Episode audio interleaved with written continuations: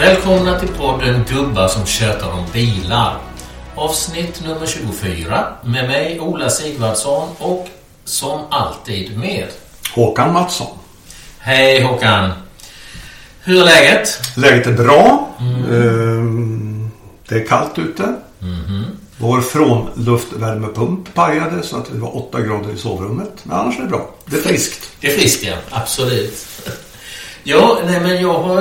Det är väl bra också, men jag har haft lite trassel med min Volvo V90.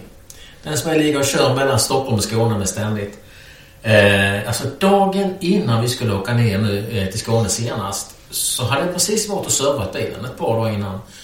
När en varningslampa tänds. Där det står motoroljenivån. Service erfordras. Och jag tyckte då, jag är liksom nyss varit på service om man säger så. Och bara någon kilometer senare så började det gnissla om bromsarna på vänster sida. Så högt så att det hördes alltså även i motorvägsfart så gnisslade bromsarna. Och vad, vad gör man i det läget när man ska åka till Skåne dagen efter och det är en söndag och man kan inte få kontakt med någon? Jag beklagade mig för min gode vän Frank eh, som också är en mycket trogen lyssnare på den här podden. Och han erbjöd sig genast att byta bil med mig under någon vecka och köra min Volvo till Volvo för reparation. Så oerhört schysst. Ja. Alltså han blir inte utan bil för han har ju en, en liten ID3 också. Men han gjorde det, vilket gladde mig oerhört. Och det visade sig då alltså att det var ett kalibreringsfel. Jag hade försökt titta på oljenivån genom att leta efter oljestickan. Det hade jag inte mycket för. Nej. Det är ju elektroniskt numera. Och sen så var det grus som hade kommit in i en, i en av bromsskivorna som låg och gnisslade mot bromsskivorna. Så allting är fixat nu. Men det känns lite surt att ha bilen inne på service och sen så erfordras det service tre mil senare. Men alltså det var inget fel. Det var ett kalibreringsfel på något sätt. Säger servicetekniker. Ja, men det slog mig bara från min absolut första provkörning. Av en bil som hette Lancia Tema. Som vi körde i Österrike. Det var ju då en, en sorts tvilling till Saab 9000 som kom sen. 84 Croma. I vilket fall så körde vi... Eh, ja, vi stod på där och så ah, då tändes den ena varningslampan efter den andra. Och när vi kom fram till någon sorts fikastopp så körde jag fram till någon, någon representant för Lancia, Fiat Lancia som stod där. Så men titta här, det, allting lyser så. Lugn sa Stängde han av motorn, vred på den igen. Då hade de slocknat. Där ser du så. Annars var det ju en fin bil. Du glömde Alfa 164. Ja, jag glömde Alfa Det 164. kan vara den finaste av dem egentligen. Ja, egentligen Lancia Tema med den Ferrari-motorn V8. 8.32. Finns ju några sådana i Sverige. Kan man vara lite sugen på. Men kvaliteten på de där bilarna var inte riktigt på topp. Nej, det var ju verkligen inte det. Jaha, och Kian går bra. Kian går alldeles utmärkt. Jag fick ett litet stenskott. Eh, Det blev en spricka i vindrutan. Den spred sig uppåt så jag bestämde mig för att låta byta vindruta. Och jag har ju försäkring så att ja, jag visste det. Självrisken är 1800 kronor. Jag får, jag får ta den smällen för jag, jag vill inte se den där sprickan. Men jag råkar se i deras interna dokument vad vindrutebyte kostar egentligen. Egentligen. Okej, det är inte helt gratis kan jag tänka mig. 27 000. 27 000. Ja. Så att det var ganska bra att betala 1800 självrisk. Dessutom har jag då OKQ8s backupförsäkring som kostar mig bara 75 kronor i månaden. Och då slipper jag alla självrisker under 3000. Så den kan jag göra lite reklam för. Jag tycker den är ganska smart. Backupförsäkring. Ja, 75 kronor. Ja, Och, ja. det måste man ju absolut ha. Men du, om man ska gå över till de mer eh, allvarliga ämnena så det märkligaste som pågår i den svenska bilvärlden just nu det måste väl ändå vara strejken mot Tesla. Jag, jag läste en ledare i Kristianstadsbladet för ett tag sedan som eh, direkt slog fast att facket var fel ute, att så här gör man inte. Att det finns massor av andra företag större än Teslas svenska närvaro som inte har kollektivavtal. Eh, och att facket borde lägga av det här genast, tyckte Kristianstadsbladets ledarskribent. Det är ju trots allt frivilligt med kollektivavtal. Just idag när vi spelar in det här så är ju Spotify då extra aktuellt som sparkar en massa, massa människor. Som inte har Och kollektivavtal. de har inget kollektivavtal. Men vad tror du ligger bakom? Den här Ja, det, konstiga strejken. ja, det jag nu tänkte säga det är ju då kan ju kallas gubbgissning. Eh, en konspiratorisk teori. Eller bara någonting som är väldigt illa underbyggt. Men det slår mig nu att det fanns en programledare som hette Pelle Bergendahl i Göteborg. Han var i alla fall med Göteborgs mått mätt en väldigt stor eh, programledare. Jag tror att en del av våra äldre lyssnare kanske kommer ihåg Pelle Bergendahl. Han hade kvällsöppet. Och så var det en debatt om att socialdemokratin eventuellt hade en hemlig polis. Och då, då säger Pelle Bergendahl följande. Jag vet inte om det här är sant. Men om det är sant så är det intressant. Vad säger du som före detta pressombudsman om den pressetiska hållningen? Man kan presentera saker. Jag vet inte om det är sant, men om det är sant så är det inte sant. Ja, det är ju eh, så nära det här med, med fake news och alternativa nyheter och sånt som man, man kan komma. Ja, men då, då går jag på Tesla. Då ställer jag mig två frågor. Varför strejk just nu? Alltså Tesla har ju inte haft avtal på alla dessa år i Sverige. De kom, 2015 fanns det ju över tusen svenskregistrerade Modell S till exempel. 2017 blev den vanligaste elbilen. Det är den ena frågan. Den andra frågan. Vem har något att tjäna på den här strejken? Alltså bortsett från det uppenbara, det vill säga facket. Då studerar man försäljningsstatistiken för i år. Och Tesla har ökat försäljningen med 10 800 bilar eller 146 procent i år. Till och med november.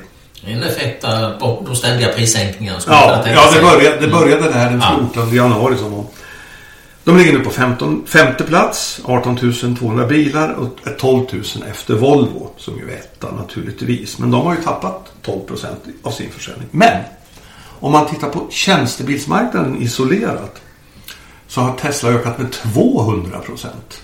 Och Tesla ligger nu trea och är bara 3 283 bilar efter Volvo.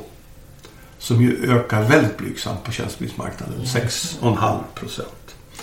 Alltså, jag anar en konspirationsteori redan här. Ja, alltså Tesla var, eller är på väg att köra om Volvo på tjänstebilsmarknaden. Och bli största märke. Och det skulle ju då vara eh, närmast en katastrof för Volvo. Vad betyder det i pengar? Dels det är ju osålda bilar. Och framförallt, vad betyder det i symbolvärde att, att Volvo inte är störst i Sverige? Men så kom det en strejk. Helt lägligt. Så, min fråga är, är det Volvo som har tryckt på facket och säga eh, ska den inte sätta lite fart nu på den här debatten om att de borde ha avtal? Eh, mm. Ja, kanske det, tänker facket. Det kanske är dags nu. För att Volvo kan ju alltid säga till IF Metall att om vi inte är största märke så kommer vår försäljning att rasa. Det kommer att kosta metalljobb i Göteborg. Vi får dra ner på produktionen. Mm, ja. vad, ty vad tycker du om den här gubbgissningskonspirationsteorin. Ja, som de flesta konspirationsteorier så är den ju väldigt tilltalande. Om den är sann? Ja, om den är sann. Då är det intressant. Jag menar, därför att eh, fördelen med konspirationsteorier är att de förklarar verkligheten. Där verkligheten är svårförklarbar. Så att, ja, jag tycker nog att vi, vi, vi lanserar den här teorin. Det är ju ingen som har kört den tidigare i alla fall. Nej. Vad jag har sett. Nej. Ehm, och nu kom ju siffrorna för november och det är ju registrering ska man ihåg så det inte försäljning. Där hade ju Tesla ökat rejält igen trots den här strejken. men någon gång nu när till och med det danska metallfacket tänker stopp, försöka stoppa transporter och sånt där. Så kommer det ju att skada Teslas försäljning vilket ju bara gynnar Volvo. Och hur tror du det kommer att sluta? Ja, jag eh, lutar mig tillbaka, köper en påse, påse popcorn och se vad som händer. Det är otroligt spännande. Det finns, det finns nästan ingen lösning på det här. Därför att båda har grävt ner sig. Båda har sin principiella, alltså både Metall och Tesla, sin principiella inställning. Mm. Det strider mot Teslas affärsmodell att något tredje part skulle ta över import och försäljning. Alltså Hedin Bil säljer plötsligt Tesla. Som har då Hedin har avtal. Jag noterade igår att Claes Järveland som är chef för Volkswagen han la ut på något socialt medium att nu har vi möte med facket. Vi är stolta för att vi har avtal med facket. Vi, vi trivs med facket och vi tycker facket är kanonbra. Fast jag tror ändå att det är någonstans i de trakterna som en lösning skulle kunna skönjas. Ja. Det vill säga att Tesla eh, håller på sin princip om kollektivavtal, lämnar landet och låter någon annan ta hand om hanteringen i Sverige. Därför att den principförlusten är mycket, mycket mindre än den förlust som det skulle vara för Tesla att behöva skriva på ett kollektivavtal. Absolut. Så att eh, på något sätt så eh, känner jag att bollen kanske ändå rör sig där. Men ska man helt utesluta att Tesla lämnar landet? Elon Musk är ju otroligt nyckfull. Det har han ju bevisat gång på gång. Eh, Tesla står ju inte och faller med försäljningen i Sverige. Eh, det är ju snart, det är ju liksom Europas mest sålda bil. Kan han plötsligt en dag få för sig att nej, vi skippar det här, vi struntar det här, vi lämnar de här 50 000 Tesla-ägarna lite i sticket. Eh, vi tänker inte hjälpa till, Sverige är dumt. Mm. Så kan han mycket väl göra, faktiskt. Men jag tror att det skulle få konsekvenser på andra marknader, åtminstone i, i Nordeuropa. Ja. Att man inte kan lita på Tesla. Det tror jag nog inte är någonting som de vill ha efter sig heller. Ja, den som blir får se. Ja. Du, eh, nu när det är sånt här eh, snöigt och moddigt väder så är ju strålkastarspolarna eh, guld värt. Men jag noterade i, vid Bilägaren för ett tag sedan att de har noterat trenden att allt fler bilar saknar eh, strålkastarspolar. De har fått statistik över alla sina tester sedan, någon gång 2019. Då var det över 50% som hade strålkastarspolare. I fjol, 2023, så var det bara 26 procent. Det är alltså en halvering på fyra år och bara en fjärdedel av nya bilar har strålkastarspolare. Jag tycker att det är väldigt synd. Ja, det är klart det är. Och det, det, för, jag menar, det är också så att en del av våra strålkastare är inte särskilt bra. Och då är de dessutom skitiga så är de ju ännu sämre. Mm. Och för några år sedan så gjorde också vi bilägare, vet min gamla tidning. Ja. ja. Vi bilägare gjorde en test eh, av en Subaru Levorg som saknade eh, strålkastarspolare. Och då kunde de konstatera att på halvljuset så försvann 45 meter av ljuskäglan. Och på helljus försvann över 80 meter. Och om man då säger att ett halvljus i snitt, om man liksom bara mm. drar till så är det 100 meter. Mm. Och helljus kanske är 200 meter mm. ungefär. Så betyder det nästan en halvering av sikten. Mm. Är... Och så står det en eld där borta i mörkret. Ja, exakt. Precis. Utan reflexer. Utan reflexer. Ja. Nej, det är klart att det där... Jag drar mig bara till minnes. Var det Saab 99 som hade de där torkarna också? Inte bara spår som liksom gick horisontellt och torkade rent. Det var först i världen. Ja. 1971 lanserades av spolare och torkare utvecklade ja. av Bosch vill jag minnas. Ja. Var det Saab 99? Ja. 1971. Det borde ha varit 99 ja. Och något år senare så kom Volvo efter. Mm. Och 1974 så fick Sverige lag på, mm. på strålkastarspolare och torkare. Men det har ju tagits bort i takt med eh, att EU-töcknet har spritt sig. Alltså ja. det är ju regler som gäller idag. Och idag är det frivilligt, alltså för de som har LED-strålkastare. Ja, inte bra det heller. Men du, är det viktigt? Alltså är det så viktigt att du skulle kunna göra det till ett kriterium för ett bilval?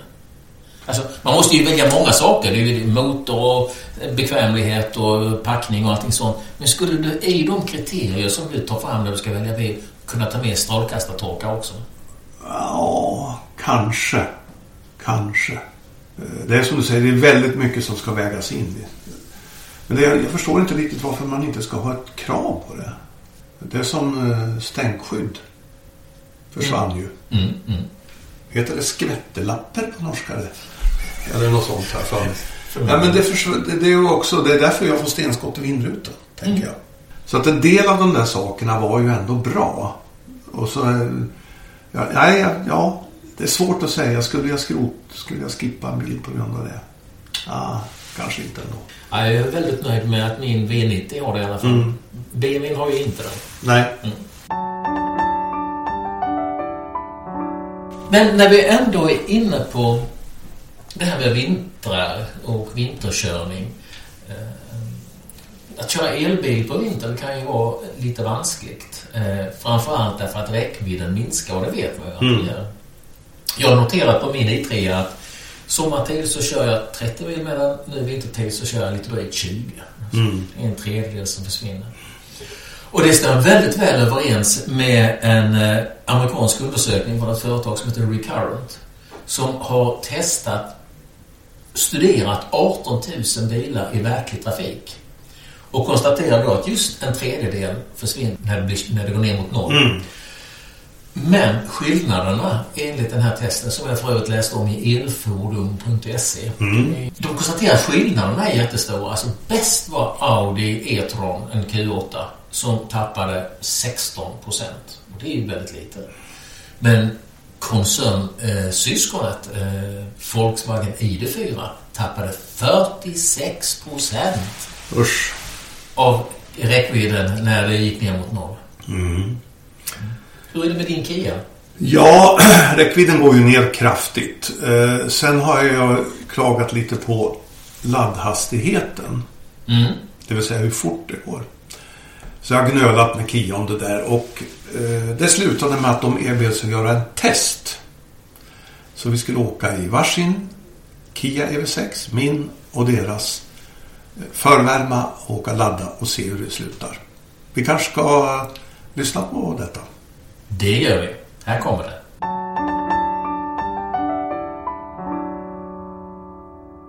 Joakim Jönk heter jag, jobbar som produktchef på Kia och jag tänkte idag att vi skulle testa Håkans bil och se hur den förvärmer batteriet till att vi kommer till en Ionity-laddare. Och till min hjälp har jag då en OBD Links LX-läsare som jag stoppar in i OBD-uttaget. Sen tar jag fram en app som jag har laddat ner. Och den heter Car Scanner. Här får man då en massa data på bilen. Bland annat då batteriets temperatur. Nu ser jag att minsta temperaturen i batteriet är 1 grad och den högsta är 3 grader. Laddningsstationer. Och då hittar jag Ionity i Södertälje eller i Uppsala. Jag tänkte vi åker till Uppsala.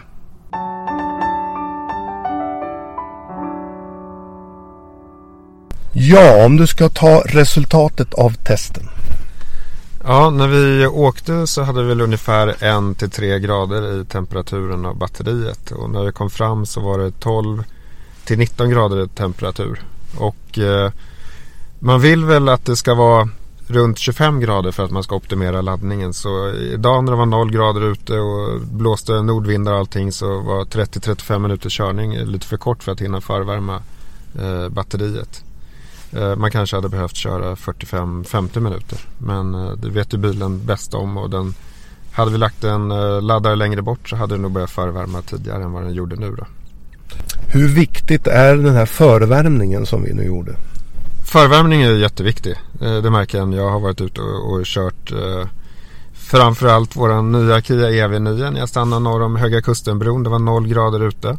Jag laddade från 32 till 80 procent på 17 minuter. Vilket gör att eh, den nästan direkt gick upp och låg på 190-200 kW när jag laddade. Och hade jag inte förvärmt batteriet så hade jag inte fått den prestandan i, i laddningen. Men vad kan man göra då som ny elbilsägare eh, eller förare för att ja, på något sätt minimera det här problemet med kölden? Eh, om man inte har garage, vad gör man? Eh, dels eh, kan man ju, eh, om man inte har garage, men om man har laddstolpe så kan det alltid vara bra att man på morgonen säger till att imorgon bitti klockan åtta ska jag ut och åka med bilen så att man värmer själva bilen. Det kommer också att göra att man förlänger räckvidden när man åker vidare sen. Sätter man sig en helt kall bil, och då, då är ju batteriet som vi såg idag 1-3 plusgrader vilket gör att man kommer att få en kortare räckvidd. Sen är en annan sak också som man eh, läste förra vintern till exempel. Det var att det var laddkaos i Mora. Eh, när alla stockholmare skulle åka till Mora. Många som kanske körde elbil för första gången. Man har samma körstil som när man kör en bensinbil. Man kör tills det är noll i tanken. Om de eh, hade stannat och laddat i Falun eller Hedemora innan så hade man ändå kunnat köra hela vägen till Sälen. Och där hade det inte stått eh, 16 stycken stockholmare som ska ladda sin bil. Men är det inte så att man måste liksom tänka på ett annat sätt när man kör elbil? Man får acceptera att eh, man, det tar lite tid att ladda. Å andra sidan så, så har man andra fördelar. Som det här, man får lite strategisk också. När och hur och var man ska ladda. Eller? Jo men absolut. Jag har ju ändrat eh, mitt körstil jättemycket. För innan brukade jag vara en förare som jag skulle någonstans. Jag skulle komma fram så fort som möjligt. Jag kanske stannade och bara tanka och sen åkte vidare. Men eh, nu kör jag lite lugnare. Eh, jag håller nere hastigheten också. För då sparar man ju också på eh, kilowatten. Eh, vilket gör att jag kan komma längre. Så eh, man, man, man ändrar automatiskt. Man glider mera fram på vägarna tycker jag än att man kanske stresskör mellan två punkter.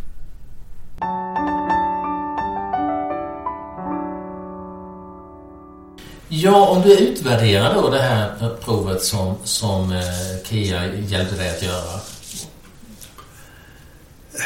Ja, alltså vi körde 49 kilometer och vi fick alltså upp det till 19 eh, grader Grader, mm. som bäst. Men förbrukningen, min snittförbrukning var ju 28,4 kilowattimmar. Det är väldigt, väldigt högt. Det är liksom åtta över vad jag har till och med på vintern. Ja. Så att det kostar väldigt mycket att förvärma i energi. Och det kan man, kanske man ska väga in då. Eh, den kostnaden mot att man får sitta lite längre och fika. Alltså det, det är ju en, ja, en fråga som, som man som bilägare själv får ta ställning till. Sen fick jag ju inte särskilt mycket laddning. Jag fick ju bara 48 kilowatt den här gången också. Så att, Det är ju skutt. Ja, bilen ska undersökas. Men det som slog mig det är att nu har jag gnölat med Kia. Eh, Och det kan man ju göra för det är ju ganska lätt. Men vad händer om de här laddstolparna inte levererar det de säger att de ska leverera? Att det, Vem- inte, att det inte är bilen utan att det är stolpen. Ja, stolpen.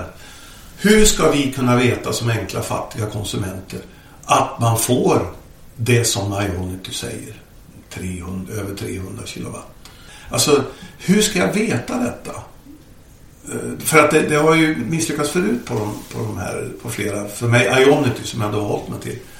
Eh, Men nu kommer jag göra slut med dem för det finns andra alternativ som är bättre. Och billigare. Okej. Eh, bilkraft. Billigt. Circle Case. Billigt. Billigare. Circle K kör jag också på. Men hur, vem, vart vänder man sig? Och hur ska vi kunna lita på det? För vi betalar ju ändå för att få en viss laddprestanda. Till, ganska dyrt då till vissa. Ja, nej men det går ju inte att veta. Och framförallt så, hur bevisar man det i efterhand när man ringer till ett kundcenter och är upprörd? Ja. Alltså det där tycker jag är lite spännande. Jag tycker liksom läsarna gärna får mejla in och eh, berätta om de har liknande erfarenheter. För det är väl biltjat.gmail.com, eller? Det är precis det som gäller. Eh, sen är det ju så här att skälet till att det blir, blir sämre räckvidd det är ju dels att de kemiska processerna i batterierna eh, de klarar inte kyla. Det vet vi ju från andra batterier. Batteri. Dels så kräver de här åkande värme. Men en mig närstående hävdar ju att hon skulle ha skoteroverall när hon åkte med mig i trean för att jag körde gärna utan värme. Eh, jag menar, vi har ju, en, vi har ju ingen förbränningsmotor med överskottsvärme att, att ta tillvara. Så att det måste ju produceras den här värmen av batteriet. Och då läste jag någonstans att man, eh, om man plågas av det där så ska man sätta på stolsvärmen. Ja. Därför det drar mycket mindre ström än att värma ja upp hela absolut. Mm. Stolsvärme, rattvärme om man har det. Hellre än kupévärmen. Ja. Och så värma upp bilen när man laddar den. Alltså har den laddad då. För om, om man värmer den när den står med kabeln i och laddar så värms ju också batteriet då. Och då, det tjänar man på. Eller köpa en bil med värmepump. En elbil. Det har faktiskt inte alla. Det har inte, hade inte Polestar 2. Volvo XC40 i början. De hade det. Jag tror inte de har det nu heller. Att det ingår i någon sorts paket. Så att det är ju ett tips. Eh, men jag, samtidigt så är det ju så här med... Det har vi pratat om förut. Att har man en bil får man acceptera att det inte är som en fossilbil eller som en bensin eller dieselbil. Man får ta den här smällen att räckvidden är sämre. Det blir inte, det är inte likadant.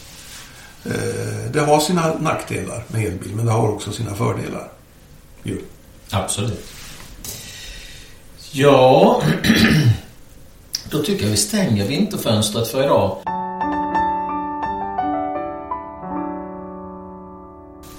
Men eh, en sak som ju är lite intressant när det gäller Stockholmstrafiken, för vi kan ju tillåta oss att vara lite Stockholmsfixerade också ju. Det är ju det att man ska införa miljözon Mm. runt NK i princip. Ja, det hade väl varit ett mindre bekymmer. Det stora bekymret är väl att man inför den vid mynningen till den här tunn, klara tunneln. Alltså det är Sveavägens slut. Så man får ju inte fortsätta där, ner i tunneln. Jag har ändå uppfattat det som att den här tunneln är uppdelad i två gånger och det är den vänstra gången, den som slutar just nära NK, som man inte får köra in i. Ja, okej. Den tunneln som leder ner till Söderled, Ja. får man köra. Det får man göra, ja. Så har jag uppfattat det. Ja, okej. Men det kanske är också en gubbgissning som borde undersökas närmare. Ja, därför att eh, det är ju många som klagar. Taxi säger att 70% av deras bilar kommer att portas där. Mm. Eh, Eftersom de inte har, de har ju inte så många elbilar. Eh, Och det är säkert en större andel för privatpersoner som inte kommer att kunna köra det. Men är inte det ändå på något sätt en, en, en positiv utveckling att man liksom bör stegvis gör staden, eh, stadens bilar grönare? Absolut. Så är det ju. Eh, sen kan man diskutera metoderna då. Gud. Förbud, det kanske är jättebra. Jag tycker Paris har ett spännande förslag som de ska rösta om den 4 februari. Deras borgmästare Anne Hidalgo, hon är ju väldigt på offensiven. Hon, hon skrotar ju hälften av de 140 000 p-platser som finns i Paris till exempel. Ta bort dem bara. Och nu kommer ett förslag som ligger då för omröstning att man ska mobba ut suvar genom att höja p-avgifterna för just dem. Och då, eh, därför att de tar för mycket plats och att de är för energikrävande. Och då kräver man också åt stora elsuvar, vilket jag tycker är helt rätt. Alltså fossilsuvar över 1,6 ton och elsuvar över 2 ton ska få förhöjd p-avgift. Eh, Det är väl bra? Ja, det är väl bra. Det, jag menar, det är ju ganska många kommer det ju säkert att bli. När man ser dels Volvo EX90 plus, som är väl 2,8 ton, är det inte det? Ja, fem meter lång. Över fem meter lång. Tar ju väldigt mycket plats och kräver väldigt mycket energi. Ja, och sen så kommer det ju nu såna här som eh, eh, Kia EV9 som är Mm. ganska stor. Mm. Eh, Seeker. Mm, Seekers stora eh, lyxbil och så vidare. Mm. Det är mycket sånt. Nej, Det tycker jag är ganska spännande att, att mobba ut dem. Men eh, eh, det finns ju de försvarare av den här att vi ska få köra bilar i staden. Jag har sett motorbranschen har ryckt ut och sa att utan bilen så dör staden till exempel. Alltså just det att fossilbilar behövs i stan eller? Nej, men jag vet inte vad hur de tänker. Jag, menar, jag, jag drar ju lite alla över en kam. Vi vi börjar ju komma någonstans dit där också elbilar måste räknas in i, i jag menar, självklart räknas in i trängsel och så vidare och att de tar plats och står i vägen och sådär. Så att Mm. om man vill ha en, en, en blomstrande gångvänlig stad då får man ju ta bort elbilar också. Och det är ju då en del som har vänt sig mot detta som sagt. Ja, Mats Kviberg skrev en flammande försvarsartikel för bilen i Dagens Industri. En debattartikel med rubriken En levande stad är inte bilfri. Eh, Det kan man ju tycka. Men han presenterades då när artikeln publicerades som finansman. Ja, det kan man. Det är han ju också. Ja, men Han är något mer också. han är ju ordförande i bilhandelsföretaget Bilia. Så han talar väl rätt mycket egen sak Mats där. Så att det är inte så förvånande att han tycker att bilar ska få köra fritt i stan. Fast jag noterade att det uppdaterades i Dagens Industri, alltså på nätsidan, till att det stod att han var ordförande i Bilia. Eh, Mm. Så småningom. Så att det, det är väl fler än eh, du som har upptäckt detta. Nej men jag tycker väl i, i grunden att eh, bilar hör inte hemma där, där i, i stadens citykärnor egentligen. Eh, jag tycker en del av de här gatorna som man har gjort experiment och försök med, med bilfria på sommaren, Rörstrandsgatan, att det har varit ganska lyckat. Men du som boende här vid Sveavägen, du kommer väl nu att protestera mot att Sveavägen ska bli en sån här gågata? En gång i veckan. Jaha. Under sommartid. Ja, Mm. ja Det var helgen. det är inte värre än så.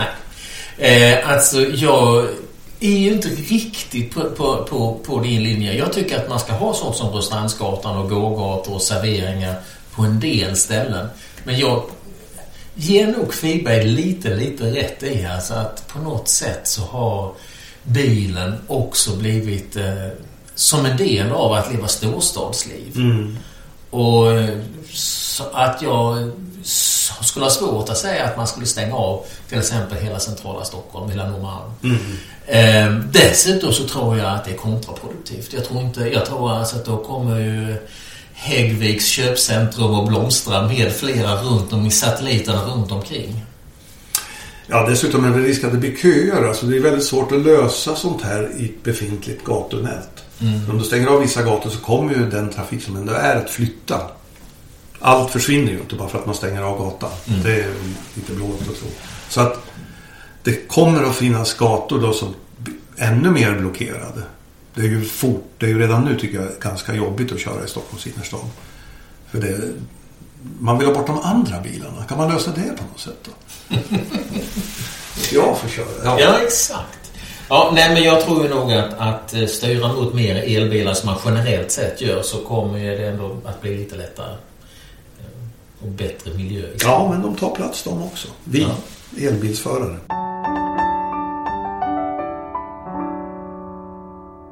Med detta är vi redo att avrunda för dagen. Ja, Och som sagt, som du sa alldeles nyss, den som vill ha, eh, ge oss tips eller synpunkter på vår verksamhet kan höra av sig på bilchat.gmail.com.